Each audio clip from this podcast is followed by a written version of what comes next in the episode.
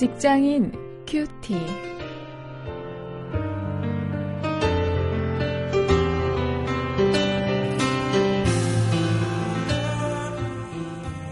여러분 안녕하십니까? 8월 30일 오늘 룻기 4장 1절부터 17절까지 말씀을 가지고 공동체를 한번 생각해 보겠습니다.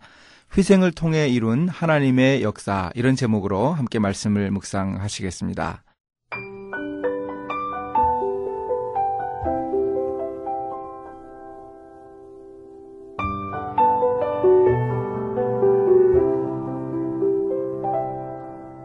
보아스가 성문에 올라가서 거기 앉았더니 마침 보아스의 말하던 기업 물을 자가 지나는지라 보아스가 그에게 이르되 아무여 이리로 와서 앉으라. 그가 와서 앉음에 보아스가 성읍 장로 10인을 청하여 가로되 당신들은 여기 앉으라.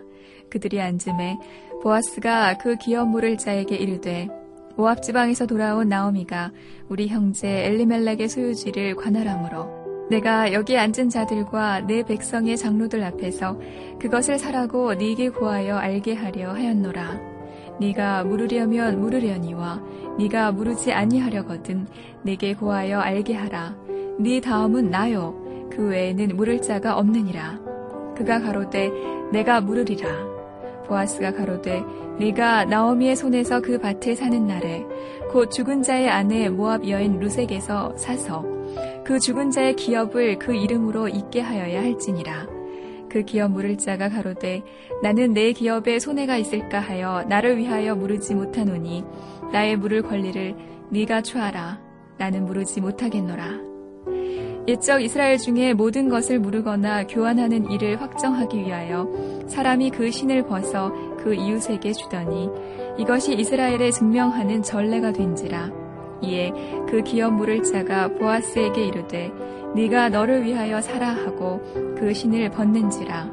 보아스가 장로들과 모든 백성에게 이르되 내가 엘리멜렉과 기련과 말론에게 있던 모든 것을 나오미의 손에서 산 일에 너희가 오늘날 증인이 되었고 또 말론의 아내 모압 여인 룻을 사서 나의 아내로 취하고 그 죽은 자의 기업을 그 이름으로 잊게 하여 그 이름이 그 형제 중과 그곳 성문에서 끊어지지 않게 함에 너희가 오늘날 증인이 되었느니라. 성문에 있는 모든 백성과 장로들이 가로되 우리가 증인이 되노니 여호와께서 네 집에 들어가는 여인으로 이스라엘 집을 세운 라헬 레아 두 사람과 같게 하시고 너로 에브라스에서 유력하고 베들레헴에서 유명케 하시기를 원하며 여호와께서 이 소년 여자로 네게 후사를 주사 네 집으로 다마리 유다에게 낳아준 베레스의 집과 같게 하시기를 원하노라.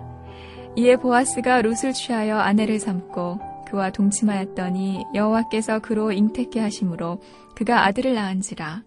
여인들이 나오미에게 이르되 찬송할지로다. 여호와께서 오늘날 네게 기업 물을 자가 없게 아니하셨도다. 이 아이의 이름이 이스라엘 중에 유명하게 되기를 원하노라. 이는 네 생명의 회복자며 네 노년의 봉양자라. 곧 너를 사랑하며 일곱 아들보다 귀한 자부가 낳은 자로다. 나오미가 아기를 취하여 품에 품고 그의 양육자가 되니 그 이웃 여인들이 그에게 이름을 주되 나오미가 아들을 낳았다 하여 그 이름을 오벳이라 하였는데 그는 다윗의 아비인 이세의 아비였더라.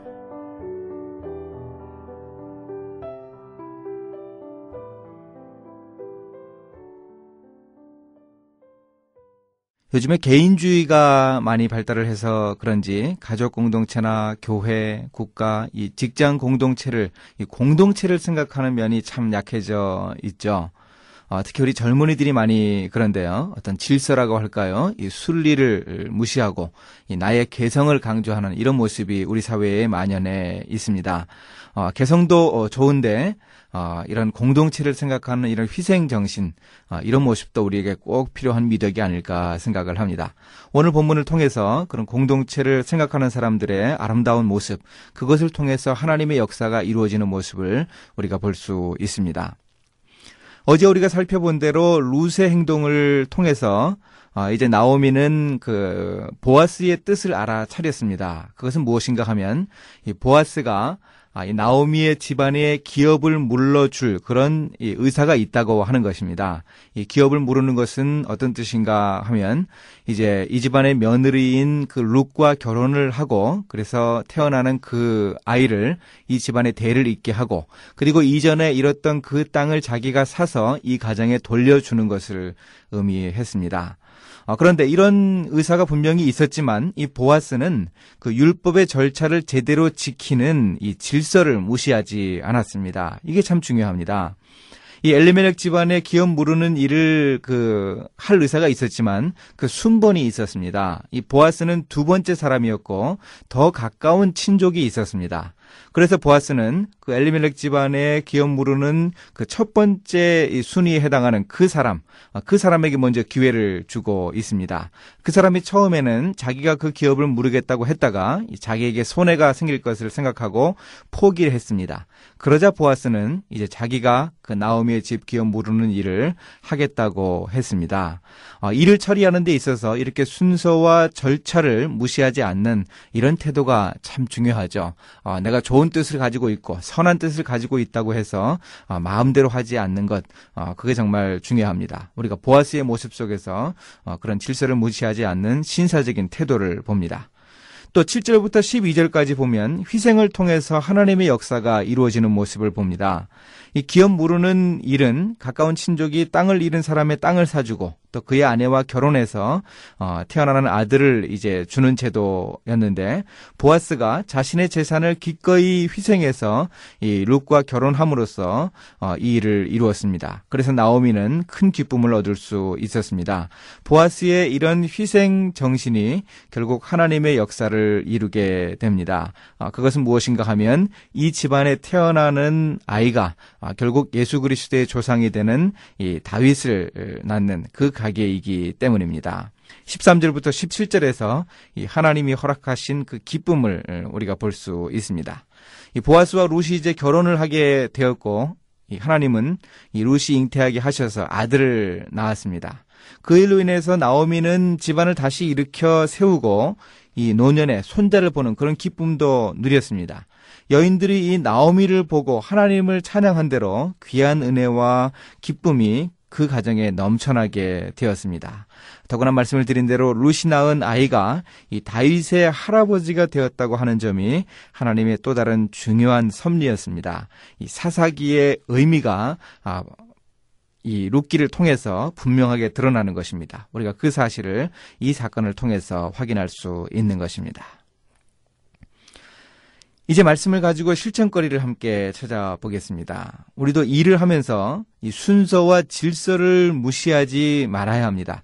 그것이 정당한 일이라면 더욱더 질서와 순리를 무시하지 말아야 하겠습니다. 우리 일터에서 흔히 어, 이렇게 질서를 무시하고 일하는 경우가 있는데 오늘 우리 본문을 보면서 우리가 우리의 일하는 자세를 한번 돌아볼 수 있어야 합니다.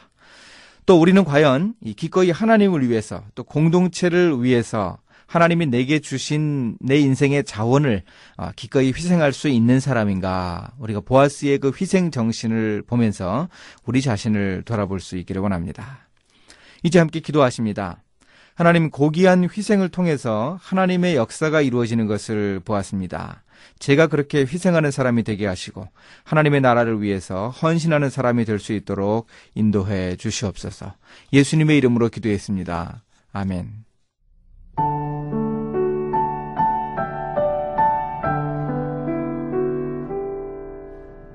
일본에서 지하철에 떨어진 술 취한 일본인을 구하려다가 목숨을 잃은 이수연 청년의 이야기가 아직도 사람들의 기억 속에 남아 있습니다.